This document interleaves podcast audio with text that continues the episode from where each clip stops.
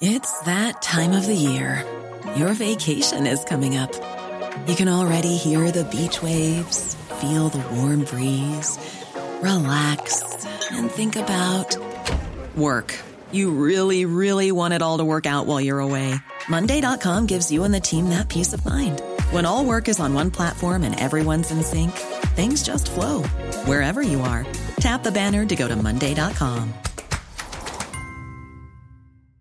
Hey, it's Danny Pellegrino from Everything Iconic.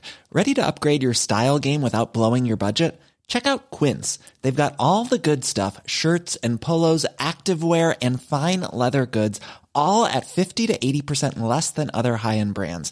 And the best part? They're all about safe, ethical, and responsible manufacturing. Get that luxury vibe without the luxury price tag. Hit up quince.com slash upgrade for free shipping and 365 day returns on your next order. That's quince.com slash upgrade. The Opinion Line. Cork's 96 FM. Hi, Sarah. How are you? Let's look at the categories under which we might help the young people. Absolutely. So, as I was saying, there's quite a large atmosphere of fear at the moment, and I think the best way to tackle that is don't be afraid to be honest with your children in an age appropriate and understanding way, you know, in terms of what they understand. Mm. Um, because there's a misperception that what children don't know won't hurt them, but they're still feeling that atmosphere of fear from the parents and children are extremely perceptive and subconsciously know when there's something wrong with their primary caregivers. So you know, they're going to feel that fear. They're going to know subconsciously that there's something not 100% right. So mm. when you actually explain to them, look, this is what's going on, um, you know, and that, look, it's, you know, something that we have to deal with, um, but you're safe. Once you provide safety for them, that's really, really important. Mm. Um, when so, when they get upset about not being able to see their friends or or all of that, is is it sufficient to say, "Look, love, I know, I know it's very hard, but it is to keep us all safe." Absolutely, yeah. And once you listen to them and encourage them and give them a space to share their thoughts and let their emotions out, that's really important. And if you know you give them the space to to label their feelings, to, to tell you what they're feeling, or you help them label them, that's really good. Mm. Another really good thing that you can do with them is just one, one, one last one on that, sir. Like, are you doing them a disservice by by brushing it off and saying, "Look, that'll be fine. Don't worry about it." I would say so. Yeah, you have to like their fears are valid as well, and their thoughts and emotions are very valid, just as everybody else's is.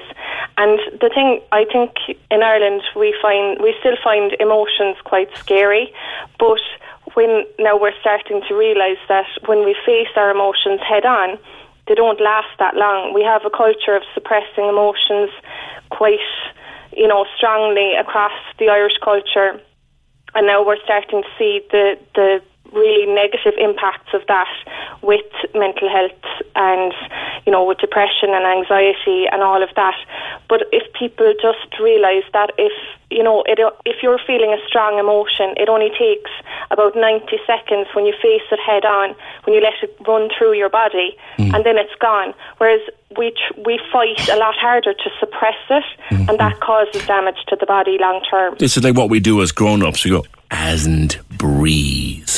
Yeah. Let them breathe. Absolutely, yeah. Okay.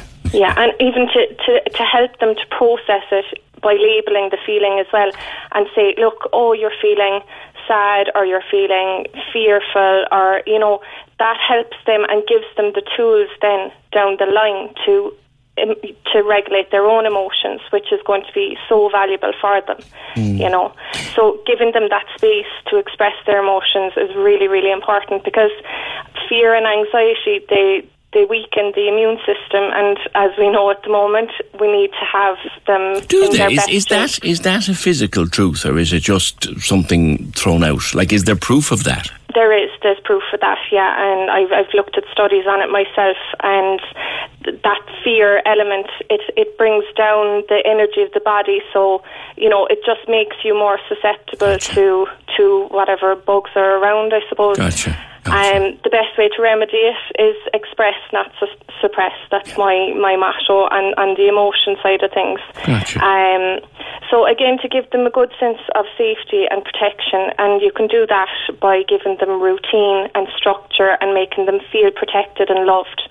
Um, and I always recommend to spend at least 10 minutes with your child one on one during the day. So, you know, that gives them that sense of protection that you're there for them. Yeah. And that gives you time then to kind of talk through their feelings and listen to their fears and remind them that they are safe right now in the moment. Yes. And just to encourage them to stay within the moment as opposed to looking down the line or, you know, looking at things outside at the present moment, um, bringing themselves back mindfully, I suppose, with breathing and things like that Yes. really helps them. And you know the way they are scared. They're hearing uh, in the news. They're hearing people talking about death and sickness and, and everything like that, and, and and they're frightened and they want to know: Are they safe?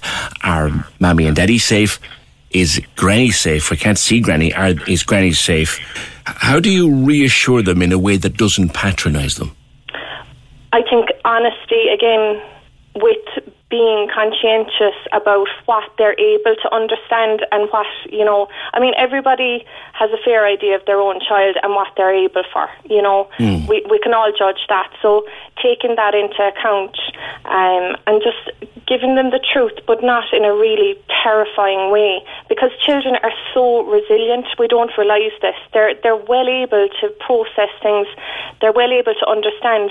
The main thing for children is the safety environment. You know, if their environment is safe, they trust that their their their mom and dad or whoever their primary caregivers are going to be there to look after them. And they, they can trust in that. Then anything really outside of that, of course, is going to impact. But, you know, the main thing is an environment of safety and, you know, a, a base for them to go from. Spending Uh, so much time at home and so much time in front of screens and, and that kind of thing, there, there's a tendency as well, a temptation to, yeah, chicken nuggets are grand. There's no problem with more chicken nuggets or, or more pizza. But balanced diet and, and nutrition is, is of key importance. Absolutely, very important for their general health and well-being. As best you can. Look, there's going to be days where that's not going to be possible, and it's good to have treat days as well in moderation, of course. Yeah. And then to balance that with physical activity and brain activity. The other thing that I say to people is don't be afraid to let them be bored. You know, it's not the worst Oh, thing in the world. I'm so glad you brought that up. I'm so glad you brought that up. Just develop it a bit. Um, basically, being bored gives them the chance to use their creativity, use their imaginations. Like, you know, maybe have a few things around that they could use, like pen and paper, or, do you know, small things like that. But let them be bored. It's not the worst thing in the world. You don't have to provide 24 hour entertainment for them. Oh my And God, you're, you're, you're singing to many many of my listeners. I know this, Sarah, because look, when I was, and I'm you're much younger than me and whatever, but when I was young, being bored, if you said to your parents you were bored, well, I'll find plenty for you to do. Yeah. Find something for you to do for yourself. Go in and find something to do. And you went out and you rode a bike or you did what you, you found something to do. And and the worry is that I would always have thought that there there is a tendency now in modern thinking to, to think that you cannot leave them alone for a second if they're not stimulated, they're not entertained, th- th- there'd be something happen to them. Actually, that- being bored is a skill that you need to teach them. It is definitely. I mean, the, there's a, a misperception there that you know you're doing them harm. That's not, or not that you're doing them harm, but that that it's bad for them. That's not the case at all. You're fostering their independence. You're giving them, you know, when like I mean, are you going to be there for the rest of their lives, providing you know the phone and YouTube and you know like you're you're managing every minute of their day when you're doing that, and that's not good for them. They need that independence. They need to use their creativity. They need to use their imagination, and they need to be able to entertain themselves. Because to if a mammy always level. has the if mammy always has the solution, or daddy always has the answer, they'll never learn to find it for themselves. Exactly, yeah. And I mean, going back to my teaching days, especially for the younger infants, um, free play is so important. So, like, have the have the things there for them. And if they're coming up telling you, "Oh, I'm I'm sick of this and I'm sick of that," say, "Oh, you know, repeat it back to them. Don't give them an answer. Let them figure it out for themselves because that's going to help their problem solving skills. And mm. again, the creativity will come out, and it will foster independence and self reliance in them, and that's what you need, really. And you're not a bad parent if the kids are bored now no. and again. No, no, not at all. Yeah, not at yeah, all. yeah, yeah. What's this about a yes day? A day when no doesn't come into the vocabulary? Yeah, and look, even if they if if you can only do it for a few hours, that's fine too. So basically, look, children at the moment they're really at a point in their lives where they've probably heard more apologetic no's than ever, you know, than any time in their lives. So what I'm saying is have a yes day where you can come together, come up with a list of things that you could say yes to them, you know, and different activities. It might be cooking a, a certain meal. It might be, you know, going for a walk, obviously within your 5k, or you know, going a different route. Just something different where it gives them autonomy and responsibility to choose the activities of the day where they're not going to be hearing no. And like you can come up with a wide range of activities that you mm. could do and you could let them choose then so that they're they're they're having that bit of control mm. over their lives. You can be a little bit manipulative as well, can't you, with that? Because you can decide, right, kids, we're going to do something today and you've put a list together that you know they'll opt for something, Yeah. but they're all something you can agree to. Absolutely, yeah, yeah, definitely. And like, there's lots of different things you could do there, you know. And it's, I suppose, you kind of take your cue from what are they asking for all the time. Uh, look, obviously, within the restrictions at Yeah. the moment, it, it's not going to be. Uh, you're you're not going to have a huge list of things that you can do, but there are things. You know, use your own imagination and creativity, and let them help you as well. You know, make it a collaborative thing because children love collaborating, responsibility. They love problem solving. It gives them that great boost to their Gives their them confidence. ownership. Yeah, absolutely. Yeah. Would you agree, lastly, Sarah, would you agree with Professor Coyne when she spoke to me on the programme here last week? And I'm paraphrasing now, I stress. Uh, she said that for the most part, when we get to the other side of this, the kids will be fine, but it's up to us to help them be fine.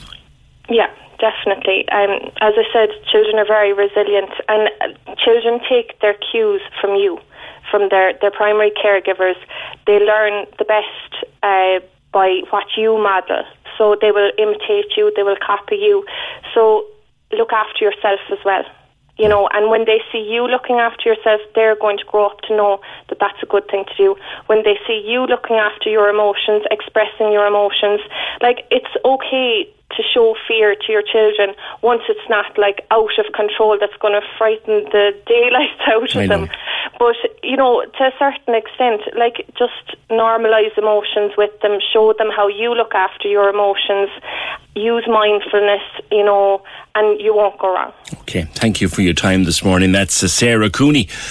Um, she's got an expert behind a new program of child and teen mental health. Thank you for that. MerryMeCentre.ie, as in Merry Christmas, is where you'll get on to Sarah's program. Cork's 96 FM.